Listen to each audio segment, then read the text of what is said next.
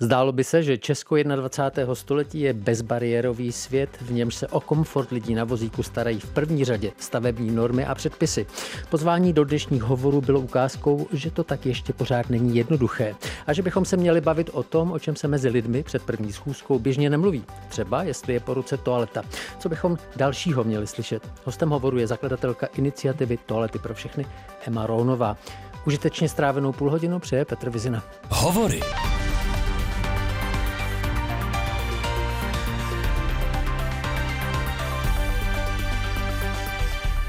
Paní Ronová, vítejte, dobrý den. Dobrý den, děkuji za pozvání. Byla to trochu dramatická situace, než jsme se tady ve studiu sešli. Jak si vede dům Českého rozhlasu, stavba Českého rozhlasu v Praze z pohledu vozičkáře? Bylo to pro vás snadné se dostat do studia? Tím, že jste mi zajistil parking vlastně eh, ze strany z Římské, tak eh, to relativně snadné je, když se zajede vozem, ale jinak si myslím, že je to trošičku eh, náročné se sem dostat. Také jak jsme přišli k tomu výtahu, tak je to tam docela úzké vlastně hmm. k výtahu a jeden se opravoval, trošku jsem se bála, že se to nepodaří dneska ten rozhovor a naštěstí ano. To je první věc, kterou si člověk musí všimnout a zaznamenat, že vy, když si s někým dáváte sraz, tak potřebujete, aby tam bylo blízko parkování, a další specifická věc, o kterých se běžně mezi lidmi asi nemluví, je, že se ptáte po toaletách. To se dá docela dobře vysvětlit. Já Určitě. to znám z rozhovoru s vámi, ale zkuste to vy. Eh. Já to vysvětlím takhle. Proč my se zaměřujeme vozíčkáři primárně na toalety? Samozřejmě je to úplně nejzákladnější potřeba úplně každého člověka, takže si myslím, že kdokoliv podvědomně vlastně sleduje, jestli když jde někam na pracovní zkusku, anebo na akci, anebo je do restaurace, nebo právě na rozhovor, tak eh, si většinou odskočí před a po. Jenže pro vozíčka vozíčkáře a pro invalidy vlastně celkově neexistuje tolik možností bezbariérových toalet a proto my musíme vlastně s velkým předstihem počítat s tím, abychom, když někam jedeme, třeba i půl hodiny předtím, eh, si ověřili, že ta bezbariérová toaleta tam je, že je opravdu bezbariérová, protože někdy si lidi myslí, že bezbariérová je jenom bez schodů, ale znamená to vlastně větší prostor, aby se vešel vozík. Já vždycky upozorňuji, že jsem jako vozidlo. Jo, to znamená, že představte si, že na téhle vaší kolečkové eh, židli, co sedíte, anebo na křesle, se snažíte nadspat k míse toaletní do té kabinky. Hmm. Tak takhle to popisuji. A proč eh, je to pro nás důležitější než pro chodící, kromě toho, že vlastně chybí ty toalety ve veřejném prostoru i budovách, což je velice tristní, tak i proto, že my máme vlastně většinou i postižené orgány vnitřní, to znamená močový měchýř, ledviny. Eh, když nepijeme, tak trpí ledviny, když pijeme normálně, tak prostě musíme častěji. Hmm. Potom je tu ještě další věc a ta má v sobě určité, přiznávám z mojí strany, možná komické prvky. Já jsem totiž nevěděl, abych vás neurazil přílišnou starostlivostí a příliš vás nestrkal na kolečkovém vozíku tam, kam byste nechtěla, ale zároveň jsem netušil, jestli vy si umíte říct. Tak mhm. to je věc, které já jsem se necítil úplně komfortně, protože se neznáme. Jak z toho, jak z toho vychází ten kontakt s lidmi, které vy neznáte? Já předpokládám, že vaše rodinné okolí a blízké okolí už ví, že si umíte říct a tak. Ale jak, jak z toho vychází kontakt s neznámými lidmi? Divil byste se, ale dokonce moje rodina občas zapomene, že jsem na vozíku, anebo zapomene nějaké věci, které vlastně jsou denodenní a které jim říkám vlastně vlastně opakovaně. E, nicméně já jsem na vozíku 18 let, takže už si nějakým způsobem dokážu říct, ale má to prostě, řekla bych, jako z toho lidského úhlu pohledu, to má vlastně každý, že někdy si o pomoc řeknete hmm, a hmm. někdy prostě ne. Takže ty psychické uh, bloky tam jsou vlastně i u člověka chodícího. Já vím, že například muži, no abych nebyla vyloženě jako nějak vyhraněně genderová nebo ne, ale uh, muži si třeba neradi říkají o cestu uh, třeba v mapách nebo takhle. Myslíte, že to je trošku ostuda, když chlap neumí v mapě na, najít cíl? No, nebo zorientovat se? Konkrétně třeba my ženy, nebo já z mého úhlu pohledu, hmm. měla jsem vlastně velký problém ze začátku mluvit o tom, že tedy musím mít na tu toaletu hmm. a že musím mít třeba I hned, nebo maximálně do 10 minut, do 15, jo, jinak je teda průšvih.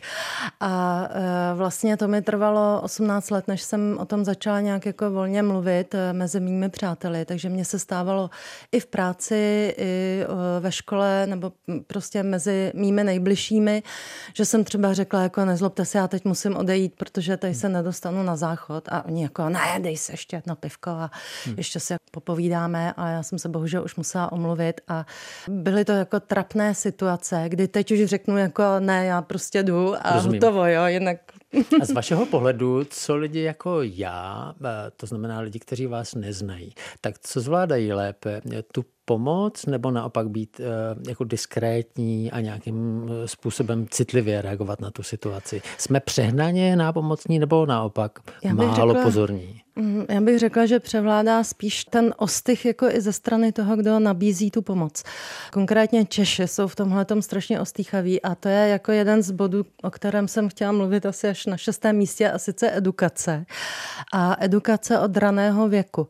Ta tady prostě chybí eh, v téhle republice. Eh, já jsem žila na západě nějakou chvíli a vlastně setkáváme se i Češi, kteří vycestují nebo pracovně, anebo žijí eh, někde vlastně, jak já říkám, v civilizovaných zemích, eh, kde je úplně normální si všímat eh, vlastně lidí, kteří nemají stejné možnosti a příležitosti, jako mají zdraví lidé, tak tam vlastně ta edukace probíhá už od hmm. mateřské školky, základní školy. V podstatě ty děti se učí, že ne každý má to hmm. štěstí být zdravý a poskakovat si po ulici. Čili je to něco, co se dá naučit, co si můžeme osvojit. A my na to Určitě. dnes máme 25 minut s hostem hovoru, zakladatelkou iniciativy Toalety pro všechny Emou Ronovou.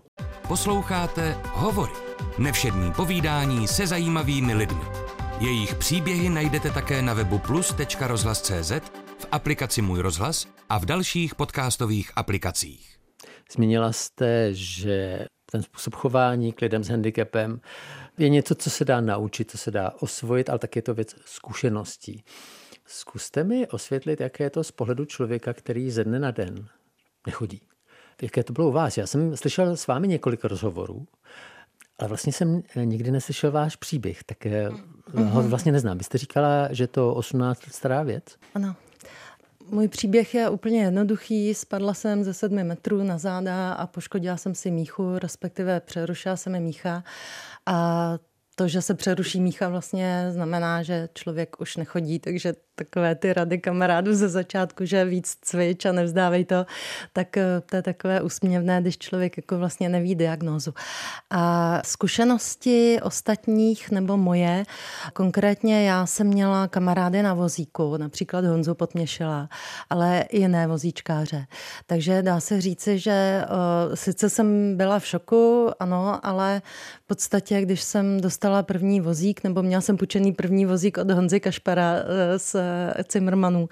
A e, na tom jsem se okamžitě na nemocniční chodbě vyklopila, protože jsem vůbec nevěděla. Já jsem se vlastně nezeptala, jak se používá ten vozík. Jo. Já jsem se prostě na něj sedla, on měl nízká záda, skoro jako taburet prostě na kolečkách, jo. tak na tom prostě se neudržíte, když nemáte stabilitu vlastně v nohách. A jako ta zkušenost, e, tedy moje k ostatním vozíčkářům, ale taky byla taková povrchní, že jsem právě přesně jako většina lidí jsem si myslela, že pouze sedí a prostě nechodí a žádné jiné problémy vlastně nemají. Až na tom vozíku jsem zjistila, že to, že člověk nechodí, je až ta poslední věc, že vlastně je tolik zdravotních potíží eh, na tom vozíku, které mohou přerůst až v nějaké fatální následky, až i smrt tedy, hmm. takže to, že nechodím vlastně není jako tak důležité. No. A, eh, Což je, předpokládám, taky trošku eh, kýžený cíl vaší práce, aby si člověk dokázal odmyslet ten vozík u toho druhého a choval se k němu přirozeně, jako by se No, přesně jako tak. Se nechumelilo, to si myslím, že tady jako chybí vlastně nejvíc, jo, protože i vy vlastně, když jste se, mě sem zval, tak jakože můj příběh a tak dále. A já si vůbec nemyslím, že to je to nejdůležitější, jo. Já si myslím, že nejdůležitější je, že teda eh, já se snažím dělat něco taky pro ostatní lidi tedy a samozřejmě začalo to spíš jako mojí potřebou a mojí takovou jakoby pocitem nedostatečnosti vybavení eh, veřejných prostorů pro vozíčkáře. A jestli Ale tedy... kdybyste byla introvert, který se stydí lidí a který není tak impulzivní, když to tak řeknu. Vy jste říkal, že jste se málem vyklopila eh, z toho prvního vozíku, tak je... Já jsem se pak tam, i vyklopila. připadáte mi jako člověk eh, temperamentní, jako člověk, který Takhle. není úplně v tichu v koutě. Já se, já se vás zeptám teď já otázku. Když jsem říkala, jestli si mám připravit otázky, anebo to bude spontánní, tak vy jste mi napsal, že spontaneita se přeceňuje. A e, já si tedy naopak právě myslím, že doteď ten rozhovor je vedený spontánně, ale eh, já se nepovažuji za eh, extroverta. Já se považuji spíš eh, psychicky za introverta. Ale přečetla jsem si někde, že vlastně introverti se můžou projevovat na veřejnosti tím dlouho potlačovaným vlastně introvertismem potom až moc. Jo, a to se mi někdy právě děje a třeba teď momentálně, že ty myšlenky, které normálně si jenom jako probírám hmm. sama se sebou anebo si připravuju něco, tak najednou se to teda vychrlí a najednou vidím, že asi nestihneme všechny ty body, co jsem vám poslala probrat. Já vám, já vám velice děkuju, že se nedržíte připraveného scénáře, který jsme si konec konců ani nepřipravili z bodu na bod. A abych vám to vysvětlil, tak pro mě je to vzácná chvíle, když mluvím s někým, kdo mluví ze srdce, kdo mm mluví mm bez připraveného skriptu, eh, jako mm byste byla politik nebo herečka třeba. Já jsem se strašně připravovala, ale teď, doteď to probíhalo teda spontánně a impulzivně. Dobře, a, a teď se můžeme dostat k těm bodům důležitým. Já zase nechci, abyste odešla ze studia a, a řekla si, že jste zmařila svůj čas a neřekla jste, co máte hlavně na srdci. Ano. Tak teď poslouchám já vás, co máte vy hlavně na srdci. Jako Takže... ta apoštolka toalet pro všechny? Ano, jmenuje se to nejen toalety pro všechny. Je to facebooková skupina, která už má skoro vlastně 2000 lidí a jsou tam architekti, politici, veřejně činné osoby, eh, dokonce i vozíčkáři, ale vozíčkáři jsou tam asi tak z jedné třetiny jenom, protože já jsem tu skupinu založila v podstatě k té edukaci, která chybí ve školách, tak eh, k té edukaci veřejnosti, aby veřejnost vlastně zjistila, proč eh, v tomhletom století a v tomhle roce pořád ještě nejsou vybaveny eh, budovy, veřejné budovy, školy, já nevím, sportoviště a tak dále, nejsou vybaveny eh, bezbariérovým přístupem anebo vlastně tím sociálním zázemím. A nebo jsou vybaveny a nepoužívají se tak, jak mají. Vy taky říkáte, že často je někde toaleta pro vozíčkáře, ale používá se jako sklad nebo šatna, protože se používá málo kdy. Je to tak? Ano, je to tak. A já tenhle ten ten boj a aktivismus provádím už asi pět let, ale ze začátku jsem se rozčilovala hodně na lokální uh, úrovni. To znamená, že přišla jsem někde a zjistila jsem, že toaleta tam je, ale zrušili ji, udělali si z toho office třeba v kavárně, a nebo tam je a používají jako sklad, anebo mm, prostě je špatně vyřešená, takže je tam sice obrázek vozíčkáře, ale nemůžeme ji použít, protože je malá, chybí tam madla a nedodržuje bezbariérovou vyhlášku. Nicméně eh, postupem času jsem zjistila, že eh, vlastně my musíme cílit jako organizace Eh, snažila jsem se spojit eh, s organizacemi, které vlastně se zabývají tímto bojem taky a zabývají se legislativou, to znamená Paraple, Česká asociace paraplegiků, Národní rada zdravotně postižených a tak dále. Hmm. A bohužel ze začátku ty organizace mi nevycházely moc stříc v tom spojení, takže tam to bylo trošku náročnější. Nicméně ředitel Paraplete David Lukeš už se mnou spolupracuje pracuje relativně. Dáváme si nějaká know-how nebo poskytuje také rozhovory a zmiňuje tam i moji skupinu a vlastně ten hmm. boj Nejen za toalety, ale vůbec za přístupný veřejný prostor. Kdybych k tomu dodal, že možná by přispělo eh, k vaší kampani a k práci, kdybychom potkávali lidi na vozíku stále častěji ve veřejném prostoru, že bychom se eh, naučili společně vycházet nějak bezproblémově, hledat chce, možná i ty prostory, které jsou lidem, eh, kteří nemohou si dojít na záchod eh, po svých, možná by to šlo všechno hladčí. Vy jste říkala, že vaše skupina má 2000 lidí zhruba a že třetina jsou vozíčkáři, to je několik set lidí. Mm-hmm. Jak si vysvětlujete, že je nepotkávám zase tak často? Já se vás zeptám jako takovou kontraotázkou. Proč si myslíte, že nás nepotkáváte venku ve veřejných prostorách hmm. a veřejných budovách? Se pořád bavíme o příčině a důsledku a ono no jedno, jedno podmiňuje druhé. No, a vy no. říkáte, vy nás nepotkáváte, protože ten prostor tomu není uspůsobený. Přesně a tak. já říkám, kdybych vás potkával častěji, byl by ten prostor víc no, uspůsobený a, a to se točíme nás dokola. Častěji. Nepotkáte hmm. nás častěji, dokud ten prostor nebude přívětivější pro všechny. Máte vy ze svého své zkušenosti a kontaktu s lidmi, kteří nechodí. Máte dojem, že lidé na vozíku bych chtěli jako víc být v tom veřejném prostoru, Určitě, ano. ale nemohou. Ano, nemohou. A je to prostě uh, tak, že tady se primárně nedodrží zákony. Bezbariérová vyhláška číslo 39829 je, a teď to nečtu, jo, to jako Já už vidím, mám takhle na spaměť, jo, ale nedodržuje se, uh, její dodržování vlastně se nekontroluje hmm. A nejsou žádné sankce určené v případě, že se nedodrží ta vyhláška. A platí od roku 90 94, prosím vás, jo, od roku 94. A pak tady máme ještě úmluvu OSN o právech handicapovaných na stejné možnosti a příležitosti. A ta byla ratifikovaná tuším 27 a podepsaná Českou republikou 29. Obě tyto věci, dá se říci, kdyby se dodržovaly, tak je to tady mnohem příznivější pro handicapované, ale i taky hmm. i pro rodiče z kočárky, pro seniory, pro vás, když si zlomíte nohu, anebo já nevím, i pro mladé lidi, jako kteří, nevím, si přihodí nějaký úraz jenom dočasný. Jo, hmm. takže kdyby se dodržovaly tyto vyhlášky a správně dodržovali vlastně a ten stavební zákon, tak se nemusíme my vozíčkáři vlastně hrdlit o to, aby se dodrželo něco u nových a nově rekonstruovaných hmm. staveb. A netrápili bychom Když se Když vemu naší situaci, kdy my dva sedíme proti sobě eh, ve studiu, je tedy vaší misí připomínat to, co je prostě ze zákona, z předpisů dané, já už jsem o tom mluvil na začátku, prostě, ano. že máme u nákupních center, máme tolik a tolik eh, parkování pro lidi s handicapem eh, a tak dál. Je ta vaše mise říct, to, co má být, tak nechtě? Ano, nebo, nebo to má tak. ještě další nějaké Je to přesně tak. Body? Já jsem vlastně začala ze začátku interpelovat v podstatě na všech městských částech na zasedání zastupitelstev, kde jsem prostě jako občan přišla, řekla jsem, že buď jsem rezidenta nebo nejsem hmm. rezident, to se samozřejmě musí odhlasovat, když nerezident eh, vystupuje.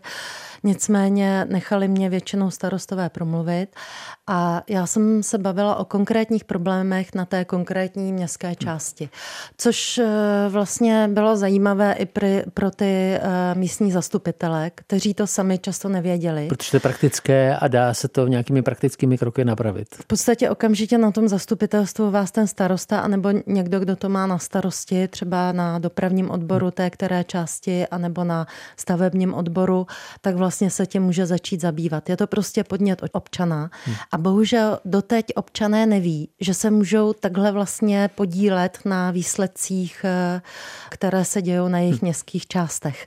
Jo, je to participace občanů, na kterou může přijít každý. A potom jsem pokračovala na magistrát a Teď vlastně se v rámci pracovních skupin scházíme i na Ministerstvu pro místní rozvoj.